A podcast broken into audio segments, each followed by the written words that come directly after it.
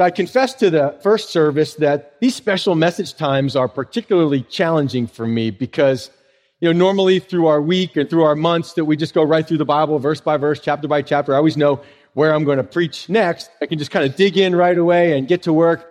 But when it comes to special messages like Easter, I know a lot of you are visiting here. You've not been here before. Some of you uh, have been here before, but maybe it's been a while. And some of you brought relatives and you're expecting me to be on and to be funny and all that stuff. And so there's pressure, man, the pressure. It's hard to be on when you get up at 4.30 in the mornings. And I had to get up at 4.30 because I had to make sure I got my hair done before church. So we had sunrise service and just reading through the Gospels and just enjoying reading the stories fresh again. So finally, as I prayed, the Lord brought me to Ephesians chapter 2, which is a fantastic resurrection passage. Uh, all of 1 Corinthians 15 discusses the resurrection, discusses it from the standpoint, and Paul says, if in this life only our hope is in Christ, then we are of all men most pitiable. And he goes on to talk about our resurrected bodies, the fact that the resurrection of Christ means that those that are his will also be resurrected and with him we'll have a new body and, and all that is true. And I think as a group, we would say, yeah, we agree with that. We believe in that. We know that there's this future truth about the resurrection. Maybe some of you, you're the skeptic. You're not sure if you even believe that that happened. And, and really, I apologize, but I'm not going to be speaking directly to you about that today. That's one of those directions that I could have chosen to go in, you know, all the proofs for the resurrection and the empty tomb and the, the apostles and they'd all run and hidden and then they came back after Jesus was risen. And so the church existence, the fact that we're here, I mean, if the Bible ended in the 27th chapter of Matthew, then we wouldn't be here, right? If the crucifixion happened and Jesus was buried and that was it, then we wouldn't be here. And we wouldn't have a Bible to read and we wouldn't have all of this to enjoy. You know, have you ever thought about this? You ever ask someone? I met a guy who was a Muslim one time, and I said, Why should I be a Muslim? I was just curious as to his answer. Because I've thought about that. Have you thought about, like, if anybody asks you, Why should I be a Christian? How would you answer that? Well, because it makes me feel good. Whatever. You can say a thousand things. And that's what this fellow told me. I said, Why should I be a Muslim? He said, Because it's the way to the highest spiritual truth. So I got to thinking about why would I tell people to be a Christian? And I boiled it down to this because it's true. Uh, that's simple, right? Why should I be a Christian? Because it's true. Because it doesn't matter how it makes me feel or not feel or gets me excited or not excited. The point is, is that Christianity is true. The resurrection happened. And I could argue that and we could have that conversation. But for those of you that may become skeptical about that, again, know that you can research that out. And for those that want to know the truth, it's very easy to find. Any of you wasted time trying to argue someone into heaven?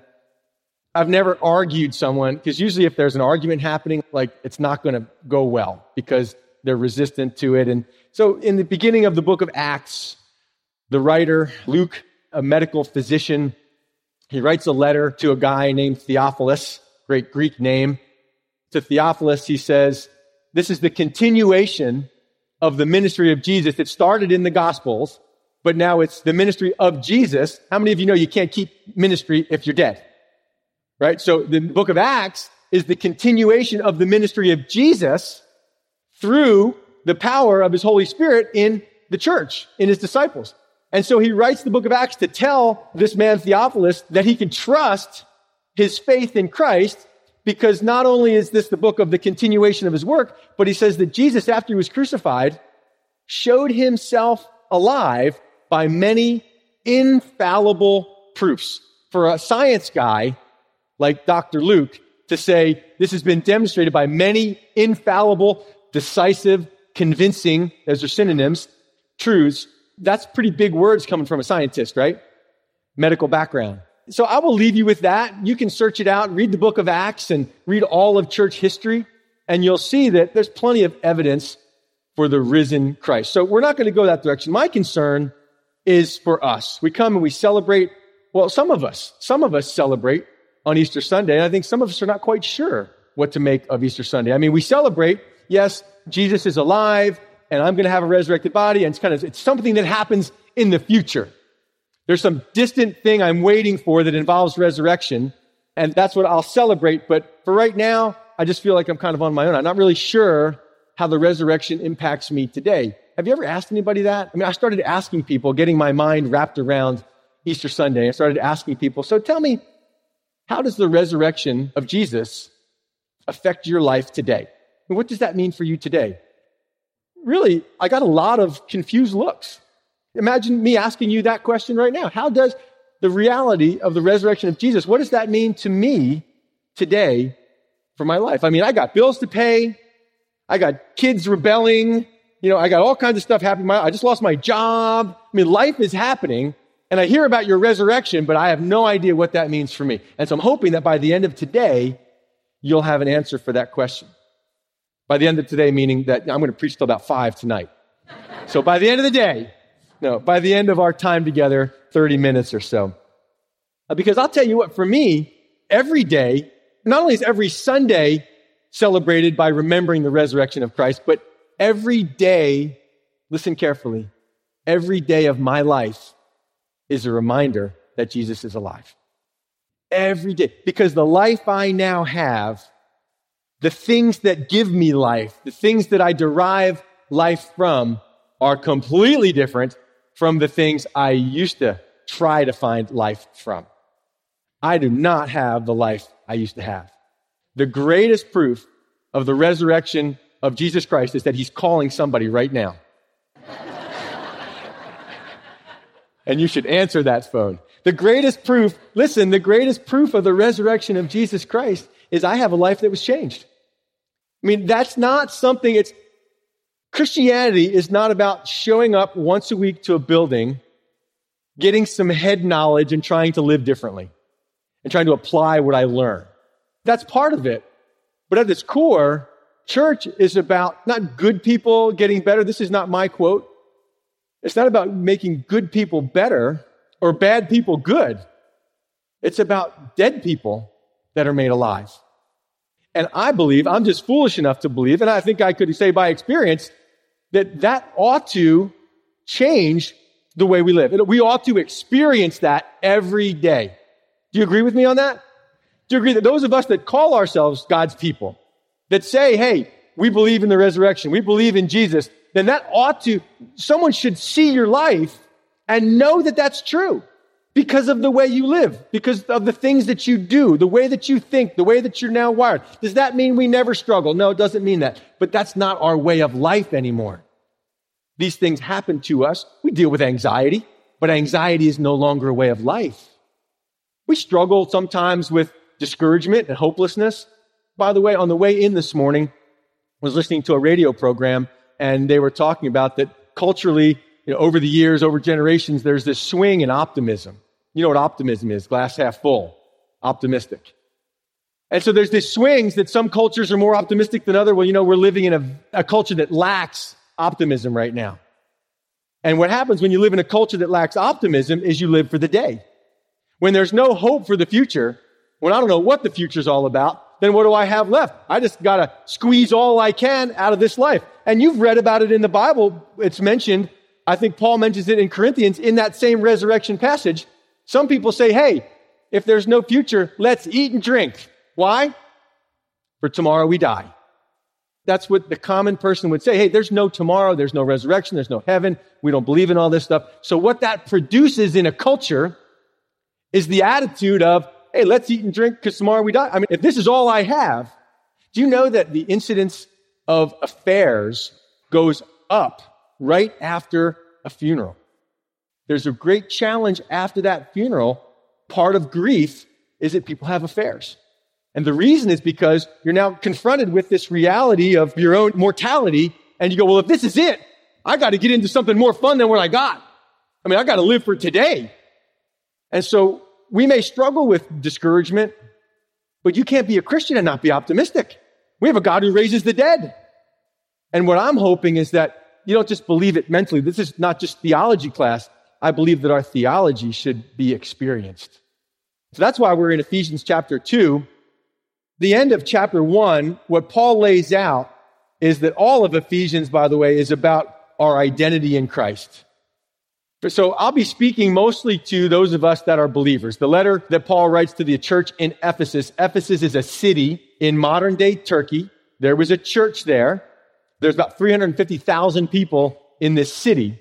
And Paul writes, the apostle Paul, who authored this letter, he writes to encourage this church about all that is connected by them being connected to Jesus Christ. All the blessings, all the things that you get that happen to you that are part of your life because you're a believer in Jesus, because you're a follower of Jesus. It's just reminders. Don't we need that reminder sometimes? Sometimes we get envious of other people. We get envious of the world. And so Paul writes to remind them. And before he reminds them of what they have, he has to remind them of what Jesus did. So I'm just going to read to you a little section to build our way up to chapter two. He's praying for the church and in a great prayer. He says, when I pray for you, I do not cease to give thanks for you. And I mention you all the time when I pray. And he's speaking this to the church. And he says, here's what I pray. I pray that the God of our Lord Jesus Christ, the Father of glory, may give you the spirit of wisdom and revelation in the knowledge of him. He says, I pray that the more you know him, the wiser you are, and the more things get revealed to you, get uncovered. You notice more stuff. You see what's really behind things. You're not as gullible. So I pray for you that you have the spirit of wisdom and revelation and the knowledge of it, that the closer you get to Jesus, the more you understand yourself and the world you live in. And that the eyes of your understanding be enlightened. Like all of a sudden, light breaks forth into your understanding. And that you may know what is the hope of his calling. What are the riches of the glory of his inheritance in the saints? And if you've been sleeping, now wake up. And what is the exceeding greatness of his power toward us who believe? according to the working of his mighty power, which he worked in Christ when he raised him from the dead, seated him at the right hand in heavenly places, far above all principality and power and might and dominion and every name that is named, not only in this age, but also in that which is to come. So Paul says, Hey, I'm praying for you. I want you to understand the hope of his calling. I want you to understand the power of God. That same power that was demonstrated in raising Jesus from the dead, but not just raising him from the dead, raising him from the dead, and then putting him in the seat of honor in heaven. He's seated at the right hand of God. That's the seat of honor. That's the place of honor. If you're the guest of honor, that's where you sit. So he establishes, okay, this is what is true for Jesus. Why does he take the time to establish that this is true for Jesus? Because the only way it's going to be true for us is if it's true of him. You know, imagine God taking his divine superglue and gluing you together with Jesus. What God has joined, let not man separate, right? And if God has joined you to Christ, that's a very strong union. And so we're joined to Christ. That means wherever he goes, we go. We're stuck to him. That means whatever we have, we only have because we are united together with him. Now, this is a theological truth that has tremendous personal application. So he establishes, it. this is where Jesus is. Now the question is, where are you? Like Jesus is alive. I mean, if you wanted to title the sermon, you could say, Jesus is alive. How about you? Like, do you feel alive? Now don't tell me, because some of you might say, yeah, I feel alive when I'm out partying. See, you can feel alive doing things that are sinful. That's probably not a good sign. But my question is, if you think about it, if I ask you the question, inside of you, are you alive? Do you experience this feeling of life? And again, I'm not defining it because I'm just kind of going with your inner conscience. What does your inner conscience tell you? Now, if you're a believer, I hope your inner conscience is telling you, yes, I know I am alive, but yes, I know, I know, I know that I'm alive. I feel alive. Like my life has purpose. My life has meaning. I'm going places. I'm doing things. I'm following the Lord. That should be every believer's experience. You know what happens when that is our experience? It changes the way we pray, changes the way we sing, changes everything. The challenge comes when we sing all these great worship songs, but we have no personal connection to the truth we're talking about. And then really our heart is not in it. And I want your heart to be in it. So I want you to know what it is that you believe and know how this impacts your life. Okay, so Pastor, get on with it. Okay, we're getting on with it. Chapter 2, verse 1 says, And you. We've been talking about Christ, and now we're talking about who? I'm talking about you. Yes, and me too. Talking about me. And you, I'm just going to read a section and we'll talk about it. And you he made alive who were dead in trespasses and sins, in which you once walked according to the course of this world, according to the prince of the power of the air, the spirit who now works in the sons of disobedience, among whom also we all once conducted ourselves in the lusts of our flesh, fulfilling the desires of the flesh and of the mind, and were by nature children of wrath, just as the others. Man, Paul can lay out a mouthful, can he? Well, first I want you to notice that the words he made alive, if I'm reading in the New King James, the words he made alive are in italics. That means the translators, as they were translating this, said, well, it doesn't really read smoothly, so we're going to make sure you understand what Paul is saying. And so they insert that there. That's why it's in italics. It's still true, but Paul doesn't actually get to that until he gets down to verse 4. The first section is all about what these believers in Ephesus, about what they used to be. And sometimes the important thing in your life is you got to remember where you came from. And I hope, again, that as you look at your life, what keeps you celebrating, what keeps you motivated, what keeps you kind of worshiping is the fact that you can look back at the life that you had and go, wow, I can't believe that was even me. I mean, at the root of it, we've come to these places in our lives and in our world where, like 9 11, remember when 9 11 happened? Do you remember where you were when that whole thing went down? It changed our lives forever, didn't it? That's a world changing event. We can't travel the same anymore. I mean, it has changed everything, changed the way we live. And we can't go back. Like, there's no going back. The invention of the cell phone, the smartphone, has that not changed the way we live? I mean, that's a piece of equipment. It's a little computer equipment thing but it changes the way we live, changes the way we interact with each other, changes the way we think, changes the way we operate, changes the way we buy clothes and stuff on Amazon, changes everything. There's no going back.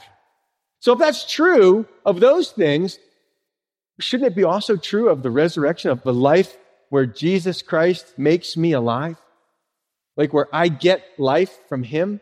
Shouldn't that change things? And if you don't see a change, like if you say, well, I've been coming to church, but you go out there and you go through the religious routines in here and then you go out there and you live the same life that you've always been living, then I'm going to say something's probably wrong with that. That maybe you think you're alive because you have a form of godliness, but Paul would say that's a danger in having a form of godliness and denying the power of it. You think, well, I believe in the resurrection, but I don't know if God can change me. You think, I'm stuck with who I am. This is just my life. I'm born Irish and I just have that Irish temper. That's just who I am. And you fail to acknowledge in your everyday life that, again, God raises the dead, that you put your trust in not a dead God, but a God who raises the dead. And that changes things. So here he lays out our past life. The problem isn't, I didn't have a marriage problem. I didn't have a financial problem. I had a death problem, right? Isn't that what he says? And you who were dead in trespasses and sins. That means we were defined since the time we were born because of our great, great, great times a million grandfather Adam. Back in the garden, when they sinned, they died. And we inherited that death from him. We were all born separated from God. Think about it this way. I asked this question.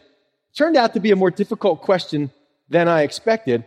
By the way, my wife is in Florida. Don't tell her I cut this from her plum tree. Can you guys keep a secret? Because as soon as this service is over, I'm going to go and tape it back on. Maybe she won't notice. This is a branch from a plum tree in our yard. The question I have is, is it alive or is it dead? It's dying. Well, what does that mean? That's like an in-between state, right? So is something that's dying alive? It is. Okay. All right. So if I lay this here, then could we say that it's just in the process of being dead? Maybe something like that would work? It's in between? Okay. Well, at one time it had life, right? You can tell that. At one time it had life. Just like Adam and Eve, at one time they had life in the garden. They were in the presence of God. No problem. Everything was good. Life was good. As we say now, it's all good.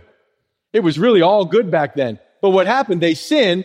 And what was the first response to their sin? Before God even said anything. It's the same response we struggle with today. The first response was they tried to cover it up. Now, when I was a teenager, any other misbehaving teenagers out there?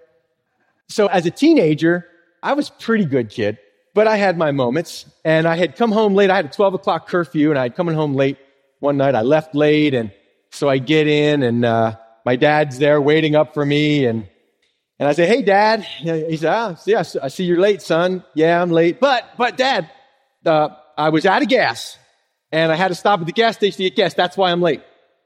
And he said, uh, Steve, I was actually watching when you came home and you came driving down from this way, but the gas station is that way. So can you kind of explain to me how that worked? And I was like, well, they built one just yesterday, dad. They just built it. That was a bold faced, self protecting, fear of punishment lie. I did not want to get caught. I did not want to get punished. So I began to cover up my trespass. The word trespass means to cross the line. My dad set a line. He said, midnight's your curfew. And I then tried to justify myself or cover myself through lies and deceit and hiding. So then God is coming, like my dad was there. I couldn't, there was nowhere to run, nowhere to hide, man. I was busted. But there's this temptation in all of us to hide, to hide from God. See, when you know that you know that you know that you've been misbehaving, you'll hide from God. Unless, unless you know that God loves you and he invites you to come to him. You see, if you're not saved, if you're not walking with the Lord, look what he says there at the end of that section, verse 3 that they were by nature children of wrath, just as the others. That's what they were. They were disobedient children who had crossed the line, who had failed to meet expectations of God. And instead of coming to God, they tried to cover it or hide from it and hide from God. And they said, first time, they said, we were afraid. A lot of people afraid of God. And if you're not a believer, then you have right to be afraid of God because ultimately there will be a day of reckoning, a day of judgment. But he says, that's what you used to be. That's how things were for you. But because of the cross, because of sin being forgiven, if my dad forgives me, if I know he's forgiven me, then do I need to fear punishment from him? I might be disciplined, but it's love. Punishment is punitive. It's condemning. And so if you know that you have a father who loves you and cares for you, he invites you not to run away from him when you misbehave, but he invites you to come to him and tell him all about it. This is huge for us to realize. So that's what we were. We were children of wrath, just as the others. A couple other things notice about the dead life, because again, he says, when you were dead, here's what your life looked like. So dead people actually have a life. It's just a dead life. I mean, they have jobs, they have families, all that is going on, but spiritually disconnected from God. So in the process of they're dead, they don't know it yet. It just hasn't happened yet. It's happening in them. But the ultimate fulfillment of that doesn't come till later. So it's a desperate situation, by the way, for this branch. And this branch is desperate to find life. So first he says, when you lived that way, when you were dead, you were just doing, walking, living according to the, uh, the culture of the age, you could say, the course of this world. See, when you're dead, even a dead fish can float downstream, right? Dead fish go with the current. They'll move, they'll go places, they'll go wherever the current carries them. So that's what life without God looks like. Just a dead fish floating along. Culture steers you this way, culture steers you that way. But look what else he says about it there's also not just living according to the course of this world. The next one's a little scarier. According to the prince of the power of the air, the spirit who now works in the sons of disobedience, there is a spirit, a demonic spirit that deep down inside is encouraging you toward disobedience. That's voice that you hear that's encouraging you to walk away from God, that voice that you hear that's encouraging you to sin. Well, there's more voices than just your own. And he says it right here there is a motivating factor. There is something directing. So the dead person lives a directed life. You got to be careful of who the director is, though. Satan is the director of that life. And then again, he says, we all, and I like how he groups us all together. Look, if you come here today and you think, man, these are all good people and I'm a sinner and I don't fit in here. Look, he says, we all once conducted ourselves this way. This is how we all lived. You ain't teaching anybody nothing new about sin. We all know. We've been there. We've done that. And praise the Lord, He's made us alive from that stuff. He says, we all conducted ourselves, look, in the lusts of our flesh, fulfilling the desires of the flesh and of the mind. Isn't that interesting? So again, let's eat and drink for tomorrow we die. I just living for pleasure, hiding from pain, living from pleasure. It's a painful world, isn't it? The world has dump truck loads of pain for people. Emotional pain, relational pain, physical pain. There's tons of pain out there. And so the dead person lives to find pleasure, to feel good for the moment, even though it brings further death. Even though it brings further pain, I don't know what else to do, so this has become my crutch. Anybody ever been told that Christianity is a crutch? Yeah, they told me that. But there's people that are looking for crutches. The problem is dead men don't need crutches, they need life. But the world is busy trying to find crutches. You know, when we talk about things rising, we can talk about more than Jesus. I'll tell you some other things that are rising. One of some trends that are rising. One of the trends that's rising is the nuns, not priests and nuns, not monastic kind of stuff. Nuns meaning those that on the box of religious affiliation, they check the word nun. 25% now of our country checks the word none by religious affiliation. The question that the article asked was people thinking that maybe someday all this religion stuff will be irrelevant. You know, if we could look at the world and see some other trends, maybe we could say, oh, okay, I could see why you would say that. The problem is what we see out there, it doesn't line up. So more people, there's a rise in people not affiliating with any religion, not affiliating with church. They don't say I'm Baptist or I'm Methodist or whatever. They say none. Well, while they're rising, you know what else is rising? Americans are taking more pills now than in history. Some of those are medical, medical purposes. Some of those are life saving in nature. But the article talked not about those, but about our dependence on being a pill based culture. Meaning that the minute we see a, have an ache or a pain or a need or a tear or sad, that we run right to the doctor, say, I need the pill. I think Jesus would be a lot easier to sell if he came in pill form. I mean, I think people would line up with Jesus. It's a pill, let me take it. Where is it? Make me feel better. You know, and the pills that people are taking, the article said the pills, part of the problem is, is the tremendous side effects. You've seen the commercials, right? Take this pill for gastrointestinal problems. And by the way, one of the side effects is gastrointestinal problems and suicidal thoughts and this and, and heart problems and heart attacks. And, you know, you go crazy and all these side effects, right? So this is a danger. This is not me saying, I'm just reading articles to you that I have found, as I noticed, and people notice, there's this rise in pill dependency because pills become a crutch. I need something to get by. I need something to feel better. The problem is, dead people don't need crutches. What do they need? They need life. You know what else is rising? One more. What else is rising is the number of nose jobs people are getting. It's true. More and more people going to their plastic surgeon, carrying their cell phone and saying, look, here's what I need you to fix. Here's what I need you to fix and they're pointing out the problem with their nose. And the plastic surgeons have discovered this. They say, well, you don't need a nose job. You need a selfie stick. Because the problem is you're taking a picture of yourself with a fisheye lens and the fisheye lens distorts your image. That's not really what you look like. You're really much worse than that, but no, no. so people are looking at their sons, they want to improve their social media image. They want to improve their image. They care more about what people think they look like. So an increase in desire and requests for nose jobs because of a distorted view of themselves. And that's something that we face is this distorted view of ourselves. So those are just some of the ways that I think people are looking for crutches. And we see these trends paralleling fewer people affiliated with church, more people popping pills, more people concerned about and finding their identity in the way they look, trying to stay young, trying to stay looking a certain way. You can't keep it. Trust me, you can't keep it. I'm finding that out. But verse 4 says, But God. You see, here's the answer for dead. You just know it. You know it in your heart.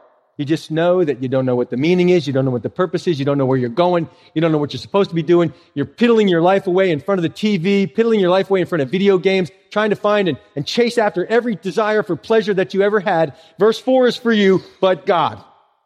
And he's telling them what they already have. But God, who is rich in mercy. Is the world rich in mercy?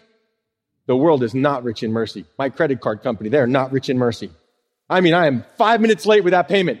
Boom. But God, who is rich in mercy, notice this, because of his great love with which he loved us, two words right here, even when. Can you underline those in your Bible? There's three places where two words make a lot of difference. Verse four, the first two words, but God, and then the words, great love, and then the words, even when. But God, great love, even when. That's when he made us alive. But God, who is rich in mercy, because of his so so love, how many of you have said goodbye to someone you loved in the last year? Did you stop loving them because they were dead? What would you do if you had the power? Would you bring them back to life? Theoretically speaking, I mean, if you had the power to give them new life, wouldn't you do it? But see, we don't have the power. That's what's so frustrating. But God, who is rich in mercy, because even when we were dead, He didn't stop loving you. He never stopped loving you, even in your deadness, even in your disobedience. When's the last time someone crossed a line with you? What's your response when someone crosses a line with you? You, uh, uh, uh. cross my line, I'll show you a thing or two. push my buttons. Is our response mercy and great love? That's why it doesn't say, but Steve. It doesn't say, but church. It says, but God. And you have to know this. God, because of his great love, he loves you not just with a superficial or theoretical or theological love. Anything you know about love, you've learned from God and magnify it by 10,000. Like you can't even feel and imagine the love that God can feel, that God has. And because of that great love that he has for you and had for me, when he saw me living the life I was living, and we're not talking about just drug addicts and people that are spent and burnouts and all that. This is people with good jobs, families doing athletics, doing sports, you know, getting good grades, but still dead. Because of his great love, he saw you wherever you were hiding behind. And he made me alive. Can you say that? He made me alive. You know what it takes to make this thing, keep it from dying? I mean, it's going to die unless drastic measures are taken. How do I keep this branch alive? Just tape it back? A superficial attachment? Water, put in water. For how long will that last? About a week. Then what? Dead. Oh, I got to graft it back in. Why? Does this branch have any life in it? What if I attach it to my children? No. How about the church? Does the church have life? Say no. Church doesn't have life. Not of its own, right? Look, the same article was talking about now because all these nun people are renouncing the church and kind of doing their own thing. They're gathering for secular Sunday service. A bunch of atheists saying, well, we're so used to this Sunday thing, we'll do it. It'll become a feel good club. And they said it's harder to organize atheists than it is to herd cats. It's hard to get them together.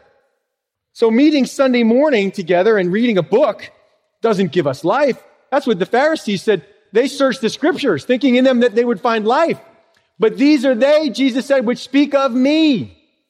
The church is the body of Christ, but Jesus is the one who gives it life. A church without Christ is a dead church. You can have all the, the form of godliness. You can do all the rituals, pass the plate, have a baptism, whatever you want to do. But if Jesus ain't in it, it's not alive. And so this, it has to get plugged back in because that's what he says. Even when we were dead in trespasses, he made us alive. And that next word is vital together. Together with Christ. You see, if Christ was dead and didn't rise from the dead, then if I was put into him, guess what I'd still be? Dead. But Christ, who is our life, once you are connected to him, what happens in this branch? It now has a source. Listen, this is the root of every human being's problem. Everybody is searching for life because you know that you know that you know in your quiet time, you struggle with what's your life's purpose? Why am I here? What's my meaning? Who am I anyway? The great deep questions. The word imaginations, by the way, we read earlier, the mind, it means the imagination of the deep thoughts. So the deep thoughts you think change from when you're unsaved to when you're saved. You used to imagine sin. Imagine, how can I find pleasure? But now that all gets changed in Christ because we've been made alive together. The only way to make you alive is to connect you to Christ. He is not a crutch. He is my life support system. Dead people need life. He, connected to me, gives me life. He has made us alive together with Christ. By grace you have been saved.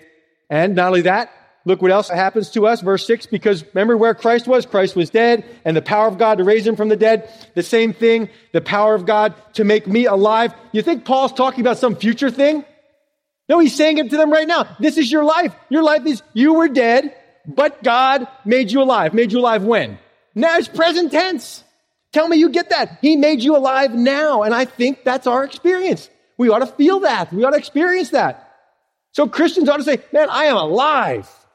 Man, the sky has never looked so blue and the flowers have never looked so good. I mean, I just have a different hope, a whole different way of thinking. And not only did he make us alive together, but look what else he did. Where did Christ go after he was alive? He ascended, and where's he seated? Right hand of the Father. The seat of honor, right? So, guess where you're seated? In the mind of God and the reality of eternity. Guess where you're seated right now? Calvary Chapel. No, no, yes, you're seated in Calvary Chapel. But God sees you, and the reality of your life is you are seated at the place of honor with God. Now that's remarkable. Nobody on earth invites me to sit in any place of honor, I'll tell you that much. When's the last time you got to go to a Nobel Prize thing and have a seat of honor, right? Nobody invites me to that stuff. We're just nobodies, right? So why are we so busy trying to impress people on the earth? Why are we so busy trying to glorify ourselves here? Like, what seat of honor could anybody give me here that's better than being seated at the right hand of God in heaven? See, your future is secure. That makes an impact on how you think, right? All right. And he made us to sit together in the heavenly places in Christ Jesus, that in the ages to come he might show the exceeding riches of his grace and his kindness toward us in Christ Jesus. So this has eternal ramifications. In the ages to come, the created universe looks at me sitting at the place of honor next to God, and I'm like, yep, right on. But I can't boast about it. That's what he says next. He says, and I'll come back to this. He says that he might show the exceeding riches of his grace. Pay attention to that. And his kindness. Pay attention to that toward us. For by grace you have been saved through faith and that not of yourself. It's a gift of God, not of works, lest anyone should boast. You see, you want to be seated at the right hand of God because of what you do. Here's my spiritual resume, God. I'd like to sit at the best seat, please. You know, you roll out the scroll, you know, Sunday school pin, perfect church attendance, mission trips, clean the bathrooms at church, all that stuff just laid out. That's how we want it to work. The problem is it doesn't work that way. It's salvation's a free gift because you were dead. And all the good works, clean all the toilets you want, can't make you alive. Give all that you can in the offering box, but it can't make you alive. Only God can make you alive. Only God through Jesus can make you alive. And so he says, in eternity, the fact that Steve Fedden is seated at the right hand of God, the place of honor. Other people can look like, how did he get there? Like, what is up with that? My friends from college, you know, like, what in the world is he doing at the seat of honor with God? And I just go, it's the grace of God, man. That's all that, that's all I can say is who I am, who I'm becoming. Man, that is just the grace of God. And speaking of whom I'm becoming, verse 10 finishes it up. For we are his workmanship. We're his poiema, where we get the word poem. We're his piece of artwork. We're his construction. We're his creation. How many of you like to create stuff? Scrapbooking ladies, you know, I, I love to get out in my blacksmith shop and pound on steel and do things like I love to create. It just feels so good when you sit back and you, you just make something. And the Bible says that's the reality is God took this dead, twisted piece of iron with my name on it. You see, here's what I find. You got a guy man, he's grown up maybe in a dysfunctional home and it just starts to twist you. And you deal with some abuses and it starts to twist you. And maybe your mom and dad never happy with you. You know, you just grew up in foster care, never could be what you wanted to be. All these things in life played against you and just starts to twist you. You had expectations that were never met. Other people are to blame and just starts to twist you. And you think, man, I'm this twisted mess of iron, but I need life. Maybe if I get married, that's the answer. Boom. So you get married to another twisted piece of iron, right? How many of you know that creates a mess? How do we fit together? I don't know. We're all a mess. Ah! So then you go, you look at each other go, we're a mess. Let's have kids. and they come out all twisted, right? And, and everybody's going, what are we all scratching our heads? And I don't know. Let's get some pills. Maybe that'll help. But the Bible says you are his, listen carefully. You're his work of art. You look at that skillful craftsmanship, like I love to see a skillfully made piece of ironwork. And you just can tell the hammer blows were perfect and the, the way it was worked and it's beautiful and just like, that is awesome. Because there's a lot of people that go, I don't even know what I'm supposed to do. Like, I don't know what my life is about, don't know what my purpose is. Well, Paul said to further cap this discussion, he says, not only that church in Ephesus, not only that church in Fluvanna, not only have you been dead, but you've been made alive. And not only has God made you alive, but he's helping you find the purpose for which he created you. You see that? You are his workmanship created new, created to be what you're meant to be in Christ Jesus. You can never figure out what you're really made to be until you're connected with Christ because there's good works. God had a plan in his mind. The person that designed a hammer had a nail in mind when he did it. I mean, they just go together, right? They're meant to be together. You know, when's the last time you tried to drive a screw with a hammer? It just doesn't work. But God says, I've got a plan for you. I got something in mind for you. And I'm going to recreate you from that mangled mess. I'm going to start to sort you out, straighten you out, teach you a thing or two, get you in the right direction, and help you fulfill the very purpose for which I had in mind when? Beforehand, that we should walk in them. Beforehand, that God had already has this plan for you in his mind. He already knows what he wants to do with you. But it only happens when you are connected to Christ. Outside of Christ, you'll never figure it out. You'll wonder, you'll meander, you'll be lost. But in Christ, he says, now you'll become actually what God created you to be. He'll get to make you what you know you were always meant to be.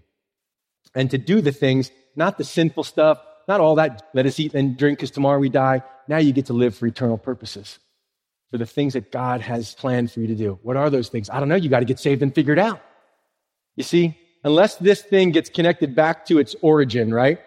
I can't just connect it to anything. I got to connect it to its origin. So without being connected, what's going to happen to this branch? Will it ever be what it was meant to be? Will it ever be what it was created to be? What was it created to be? It was created to give plums, right? It's created to be fruitful. It's created to be beautiful. And it will only ever be that. Listen very carefully, because this is my fear for us, my fear for someone in here not getting it.